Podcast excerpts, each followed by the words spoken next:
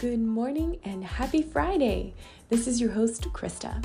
Let's put some good thoughts in your mind so you can start out your day by having a really, really good morning.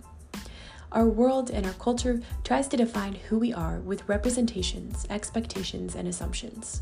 Instead of listening to what others are telling us about our identity, let's go directly to the scriptures to read about how God defines us. Today's I am statement is I am light. Matthew 5 14 through 16 says, You are the light of the world. A town built on a hill cannot be hidden.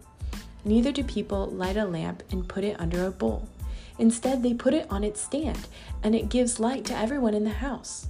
In the same way, let your light shine before others, that they may see your good deeds and glorify your Father in heaven. As believers, God has called you to be a light in this world of darkness. I think about this a lot. When God saved me and brought me into his family, he could have taken me straight up into heaven, but he didn't. He could have, but he didn't. Why not? This passage answers that question and makes it clear.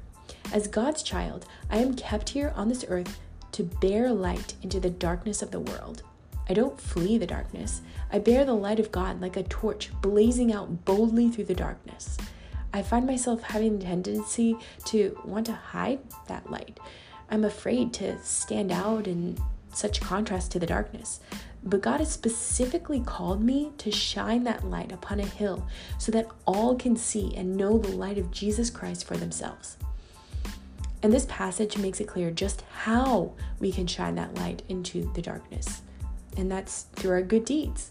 So, what are you going to do for others today to brightly shine light out into the dark world?